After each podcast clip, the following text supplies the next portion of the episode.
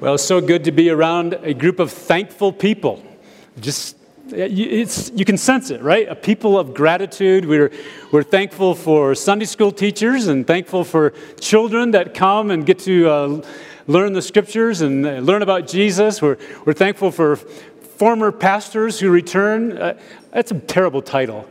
I was thinking the elders really ought to give us another name for it. I think we ought to call people like you and me boomerang servants. You know, they try to throw us out. We just keep coming back.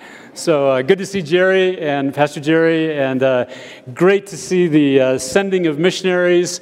We are a thankful people, are we not?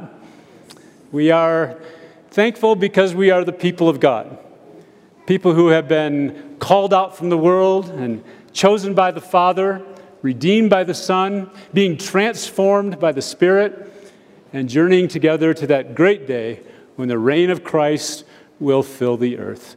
I trust you have come this morning with a great sense of anticipation of not only meeting with God's people, but experiencing God himself.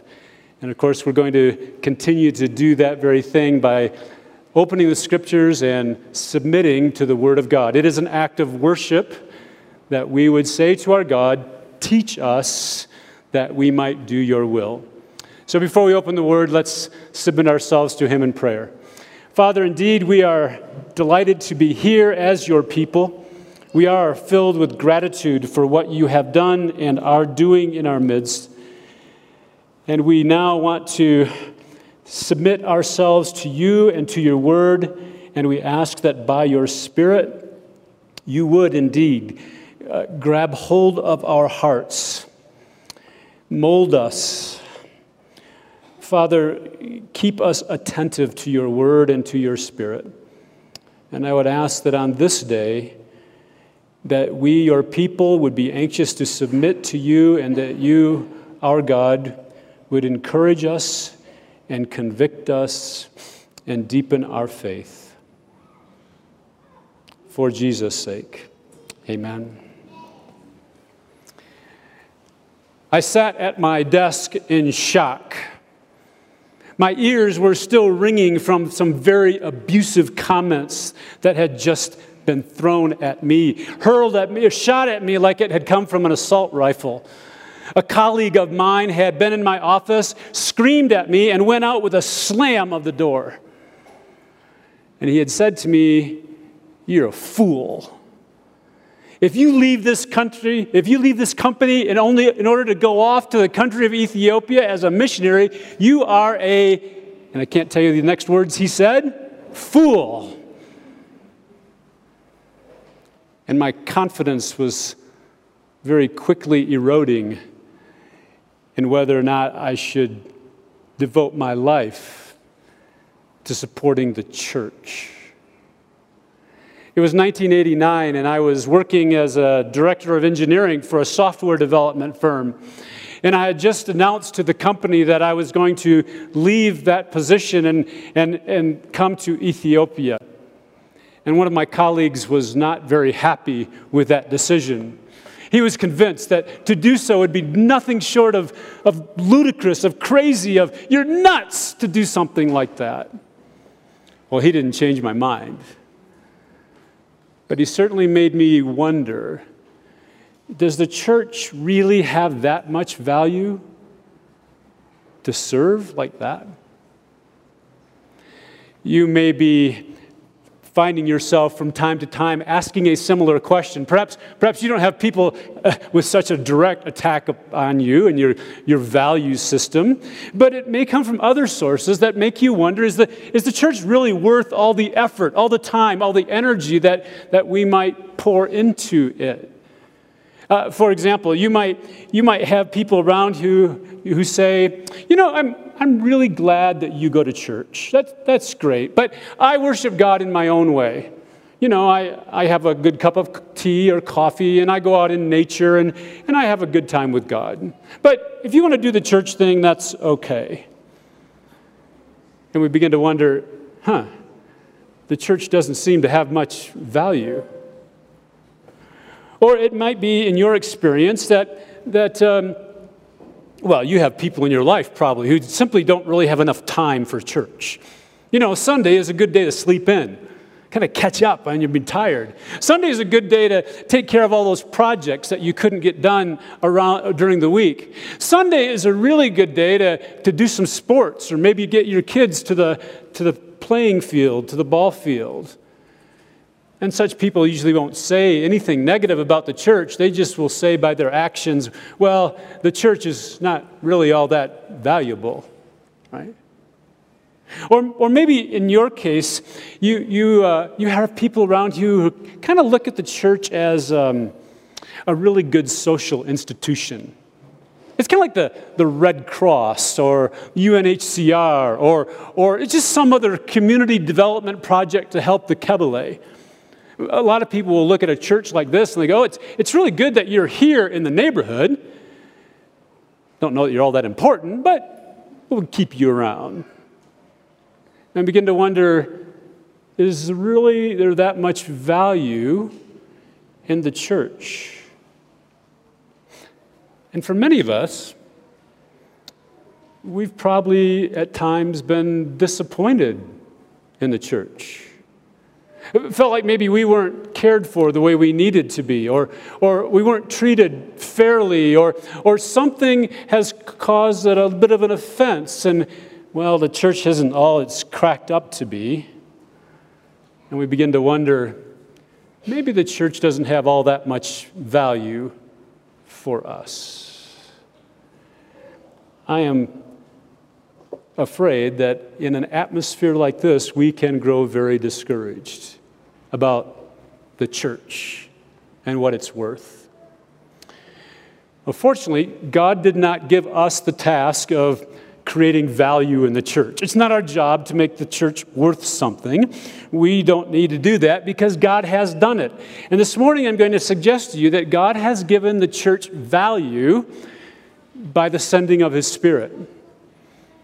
God has given His church value by the sending of His Spirit. We often don't think of it that way, but we're going to look at a passage of Scripture this morning that will really help us answer this central question, which is, how is the sending of the Spirit giving the church value? When the Spirit of God descended to launch the church, in what sense does that help us see the worth of the church or the value of the church? And we're going to find, I think, three different helpful elements in that discussion. First of all, we'll look at an invitation that the Spirit gives in His coming, an invitation from the Spirit. And then we're going to look at a signification, or what was the Spirit signifying or indicating when He arrived, as He did arrive. And then finally, some ramifications. So you got invitation, signification, and ramification. If you can't remember anything else, maybe the three words will help us, right? We're trying to understand what value we get in the coming of the Spirit to the church. Now, we're not the first to struggle with this question. Back in the first century, the believers of the early church, they had a very similar pull on their experience, on their lives, because that little group of believers in the first century, they had the people of Rome telling them, church? That's not very valuable. And the people back in Jerusalem were trying to pull them away from Jesus and saying, the church, that's not very valuable. And so in the first century, they were asking this question, how do we know that the church really has value? And to answer that question, the Apostle Luke wrote a passage of Scripture from Acts where he explains how the Spirit came. And when the Spirit created the church, it gave to the church a tremendous value. And you will find it very encouraging. We're in Acts chapter 2. If you have your Bibles, I invite you to turn there. We're going to find this invitation that the Spirit gives, and it might surprise you, an invitation that eventually we'll see how it brings value to the church. The invitation is this: with the coming of the Spirit, God invites people to avoid future judgment. God invites people with the coming of the Spirit to call on the Lord so they might avoid future judgment from God. We're in Acts chapter 2. I'd like you to follow along as I read these opening verses with the event, first of all, of the coming of the Spirit in verses 1 through 13. Here's what happened. When the day of Pentecost came, they were all together in one place. Now, we'll stop there for just one second. Who's the they?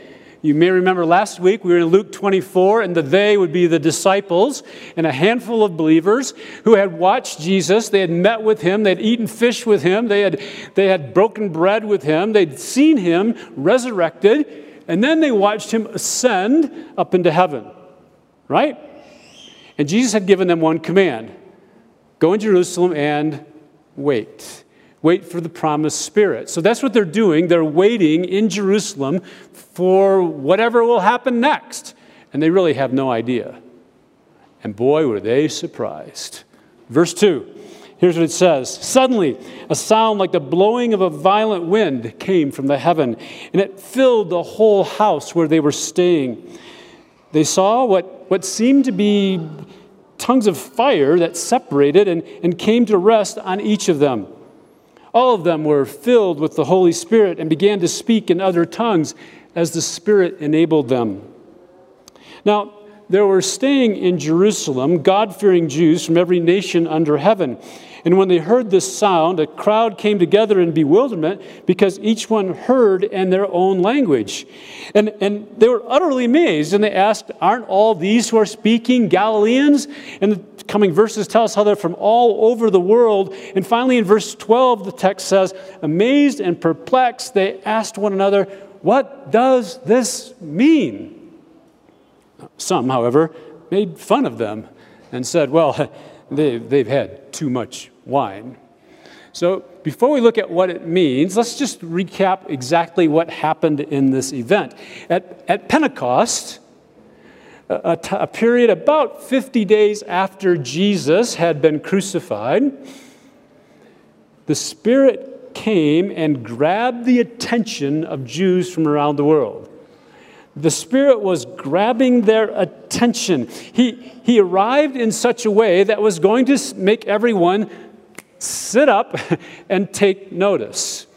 So, I mean, imagine this scene, right? There's a house, and there's a bunch of people in the house, and it's pretty quiet in there until there's a sound of a rushing wind.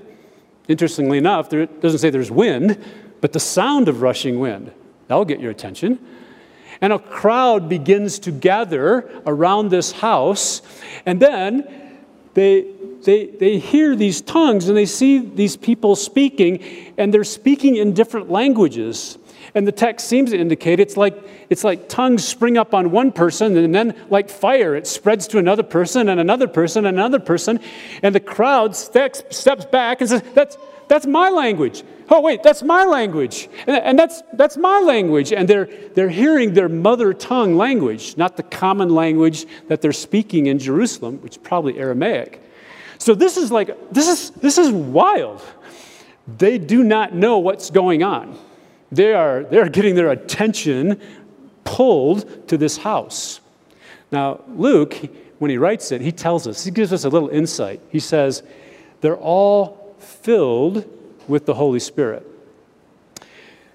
Well, exactly what does he mean by that? We're going to find out in a second, but in this case, I want to be very, very clear that when Luke says they were filled with the Spirit, he's meaning something a little bit different than when Paul writes into the Ephesians, be filled with the Spirit. Okay, these are two very different things.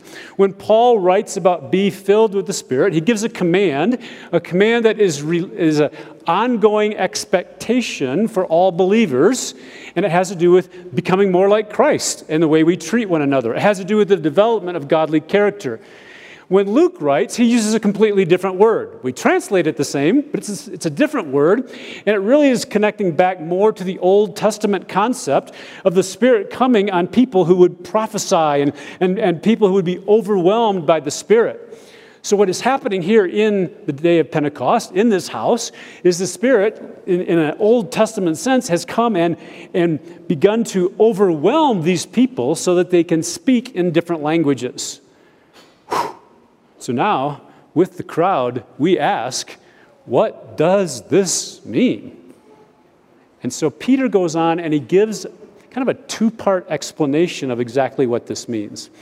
And his first statement, his first explanation is this, that these people what these people are experiencing is a demonstration that God is pouring out his Spirit to invite people to call on the Lord because of coming judgment. That surprises us. Let's look at the text. We're back in Luke chapter 2, and I want you to see this statement that Peter makes about the last days falling upon them. We're in Luke chapter 2 and verse 14. When Peter stood up with the 11, raised his voice and addressed the crowd, "Fellow Jews, and all of you who live in Jerusalem, let me explain this to you. Listen carefully to what I say. These people are not drunk, as you suppose. It's only 9 in the morning. No, this is what was spoken by the prophet Joel. In the last days, God says, I will pour out my Spirit on all people. Your sons and daughters will prophesy. Your young men will see visions, and your old men will dream dreams. Even on my servants, both men and women, I will pour out my Spirit in those days, and they will prophesy. I will show wonders in the heavens above and signs on the earth below, blood and fire and billows of smoke. The sun will be turned to darkness and the moon to blood before the coming of the great and glorious day of the Lord. And everyone who calls on the name of the Lord will be saved." We'll stop there. Peter turns their attention to this text from Joel, which essentially says the Spirit coming is to give you an invitation to turn to the Lord in light of the fact that the last days have begun. They're not all finished at Pentecost. He says the last days are moving forward, and God's alarm clock is going off. The time is moving forward, and so now is your invitation to call upon the name of the Lord. I'm sure you notice that there in verse 21, that in this time period, the Spirit is coming so that you'll do this. Verse 21, everyone who calls on the name of the Lord will be saved. The Spirit of God has come into this room and created this commotion to draw Jewish people together so they will wake up and recognize that they need to call on the Lord for salvation in light of coming judgment. It strikes me that even in this very opening of the text, we have a sense of value for the church. But before I tell you what it is, let me tell you what it's not. I don't think the value of this section right here for the church is that we are looking for another Pentecost. The value here is not that we're looking to recreate a unique, unprecedented experience. It was the birthday of the church, and we'll explain that a little bit later. But it's a historic, momentous, unrepeated occasion. The Spirit has come. And there's nothing in the text that would indicate that we should expect a similar or repetition of this thing. But there's still great value for us. I actually kind of smile when I walk down the street and somebody says to me, "Oh, you're a Pente." And I kind of smile. I go, "Well, yeah, thanks, I'm a Pente." It doesn't mean that I'm expecting to duplicate Pentecost, because that was God's work. God sent the Spirit. God's doing what he does. I like to be a Pente because I know that what happened at Pentecost continues to have value today. And the value is this, that the church, we the people of God, are positioned as people of, I'll call it eschatological expectation. We are people who live in this time where we can call out to the world around us. Look, you have an invitation to call on the Lord in light of coming future judgment. And that is a tremendous privilege for us. We're enabled by the Spirit to make such an announcement and to live in such a way. It doesn't happen anywhere else. You don't get this kind of opportunity apart from the church. This is who we are, a group of people who have been placed here by the Spirit to carry on this recognition for the world that God's program is moving forward. And we know that calling on the name of the Lord will bring salvation. That's encouraging. That's the invitation. Let's turn to the signification, or exactly what did the coming of the Spirit signify on this day. And I'm going to suggest to you that the whole point of this is that the Spirit of God signifies that Jesus has been exalted as Lord and Christ. That this Jesus, who walked on the earth, who taught his disciples, who was crucified on a cross, has been exalted to the highest place as Lord and Christ. And that's what the coming of the Spirit is all about, to show that, to demonstrate that. Now, I got to show you the end of the Peter's sermon, because he has a long sermon. He likes to preach. Good for him. But we don't have time to go through his whole sermon, so let me take you to the very end and show you his conclusion. We're in chapter 2 still, verse 36. And the text reads like this, where Peter concludes his sermon. He says, "Therefore, let all Israel be assured of this. God has made this Jesus, whom you crucified, Lord and Christ." You got the point, right? He says to the crowd, God has made this Jesus, whom you crucified, both Lord and Christ. Now, I find it quite amazing that Peter could stand in a group of hostile Jews and make this statement. You remember where he is, right? He's in Jerusalem. He's in probably not far from the temple, the place where Jesus was convicted of blasphemy and insurrection. He's working with the people who had crucified Jesus, and now he's going to say to them, "Oh, the one that you put to death, God is exalted to the highest place." That's a good way to get stoned, by the way. He's not going to win you a lot of friends. So how could Peter make such a statement in light of the crowd and in light of the Spirit coming? Well, we're not going to read all of the verses, but I want to give you a quick overview of the argument that he makes, the reasoning that he does in order to get to this very point, that the coming of the Spirit is to signify the exalted Christ. So the process he uses is, first of all, to talk about the fact that Jesus was raised from the dead. And look at verse 22 through 24, and we'll see this statement. He says at the beginning of his sermon now, "Fellow Israelites, listen to me. Listen to this. Jesus of Nazareth was a man accredited by God to you by miracles and wonders and signs which God did among you through him, as you yourselves know." And probably everyone in that audience is going, yeah, we remember that Jesus about 50 days ago, and God seemed to do things through him with miracles and signs and things. "This man," verse 23, "was handed over to you by God's deliberate plan and foreknowledge. And you, with the help of wicked men, put him to death by nailing him on the cross. But God has raised him from the dead, freeing him from the agony of death, because it was impossible for death to keep its hold on him." So move number one is Peter saying, look, the Jesus you crucified has been raised. And he's actually going to go on in his sermon and give a couple of proofs to that. He's going to say, I can prove that to you from the Old Testament. David saw that Jesus would rise. You can go home and study that on your own. And Peter says, look, we're eyewitnesses. It wasn't that long ago that we saw Jesus alive. And we ate bread with him. And we ate fish with him. And we were together with him, so we are eyewitnesses of it. There's no doubt he has been raised.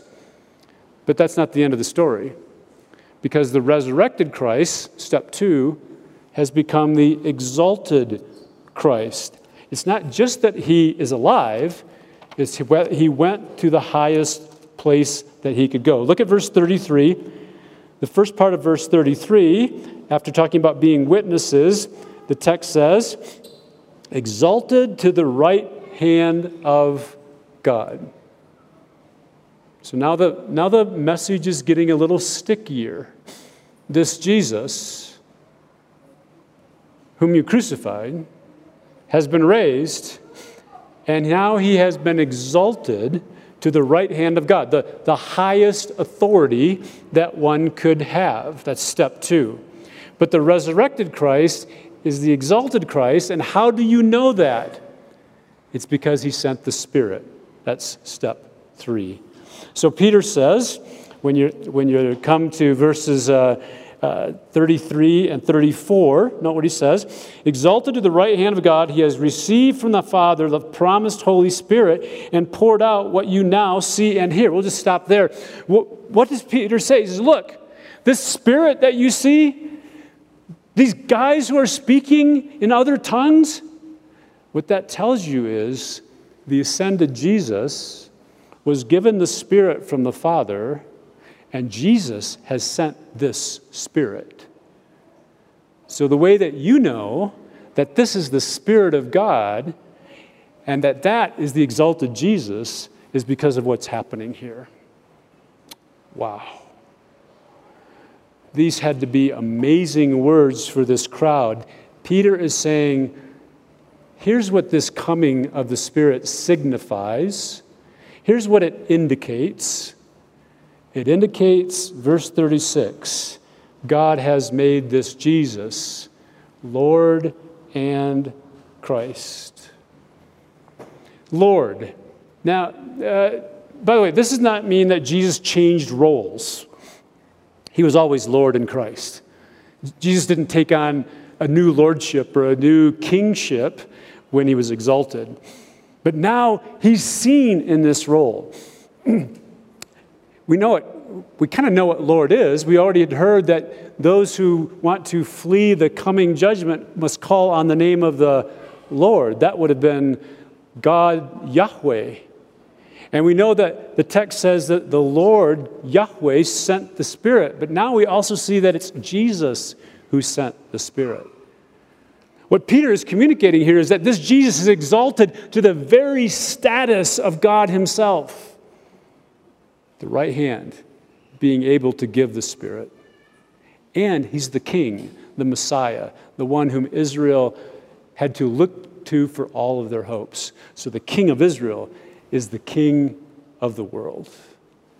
That's what the coming of the Spirit indicates. That's the great accomplishment of Pentecost. God poured out his Spirit on all kinds of people to reveal that the Lord, Jesus, is the exalted Lord and Christ. Man, that makes the church valuable. Because you know how the church got to be the church? It's because it's created by this exalted Jesus Christ. We are his church. Think of it. The church is not created just as a neighborhood organization to serve the community. We're not a social organization just to help out the Kebele. We're not a spiritualized UNHCR to bring relief to people. It's so much more than that. We are the creation of the exalted Christ in service to him and worship for him and proclamation of the exalted Christ to our world. Sometimes we unintentionally make little theological errors in the things we say. And so I've heard from time to time people say, with good intention, oh, make him Lord of your life. You've heard that? Make him Lord. But we don't make him Lord. He is Lord. He is the exalted Lord, and our response is to acknowledge him as such. As the Spirit has indicated that he is the exalted Christ, so this is what we do with our lives and with our words, and being in the church has great value. There's value in being an Ethiopian citizen. There's value in being an American citizen. There's value in being a Kenyan citizen. Probably being a citizen of any of our home countries has real value to it. But there is nothing like the value of being under the kingship of the exalted Jesus. We are citizens of his kingdom. So we are looking for our assurance that the church has value. And we're gaining that assurance by looking back at the birthday of the church, when it all began. And what we're finding is that the church began with this coming of the Spirit that invited people to call on the name of the Lord so that they might escape future judgment. We've recognized that the coming of the Spirit signifies that indeed Jesus is the exalted Lord in Christ. Now, there are some ramifications that developed in this text, things that happened because of this realization. We want to explore them for just a minute because those same ramifications kind of ripple to us today. The coming of the Spirit, on that day, it motivated the rebellious to repentance. And it came with a promise that the Spirit would be with them. And he came to launch his church or grow the church. That's quite a mouthful. So let's see if we can unpack them one by one very quickly in chapter 2, verses 37 through 41. Look at verse 37, first of all, and see this change in people. Verse 37, when the people heard this statement from Peter, they were cut to the heart and said to Peter and the other apostles, "Brothers, what shall we do?" Now, you got to catch the tone here. This is probably not a group of people going, "Man, wow, what should we do about this?" This is a group of people who have just heard the one you crucified has been exalted to the highest place. So this is probably more like a panic question. We're doomed. What do we do? How can we spare this judgment that's going to come upon us for crucifying Jesus? And so Peter gives this most amazing reply in verse 38. "Repent and be baptized, every one of you, in the name of Jesus Christ for the forgiveness of your sins, and you'll receive the gift of the Holy Spirit. The promise is for you and for your children and all who are far off, for all whom the Lord our God will call." The invitation here is that when the Spirit of God has come like this and the people recognize this, they can repent and be baptized. They turn from rebellious to repentant, and it's actually exactly what happens. They're going to repent. That means they're going to recognize that their attitude toward Jesus has been wrong. It's been off, and they're going to have to change their mind about the Lord Jesus as the exalted Christ. And repentance coupled with baptism is probably the idea that they've been identified with this group of people, this group of Jesus haters, a group of people who want to pull them to Jewish faith and Jewish religion. And Peter's statement is, be baptized, so identify not with them, but identify with Jesus and with this new group of people that Christ is forming. So repentance, the inward, baptism, the outward, are going to be this full expression of a realignment of your life. And what will be the result? When the rebellious become repentant, the second ramification is this: you have forgiveness, and the gift of the Holy Spirit, which likely means forgiveness. You will not go through that judgment that the clock is ticking away. You can approach the future knowing that with the Spirit you are not alienated from God. You are friends with God. You're not enemies with God, but because his Spirit is connecting you with him, you have a relationship that is kindred. And even later in the New Testament, Jesus will be called our brother. What an amazing thing. That repentance brings this kind of forgiveness with the assurance of the Spirit. That's the second ramification. The third ramification, oh, I love this. It's the explosion of the church, the launching of the church. Verse 41 Verse 40, with many other words, he warned them and he pleaded with them, save yourselves from this corrupt generation. And those who accepted his message were baptized, and about 3,000 were added to their number. The Spirit came, and great results occurred as he launched the church.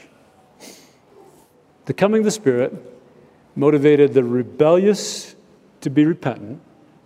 He came with a promise of his enduring relationship with them and launched the church.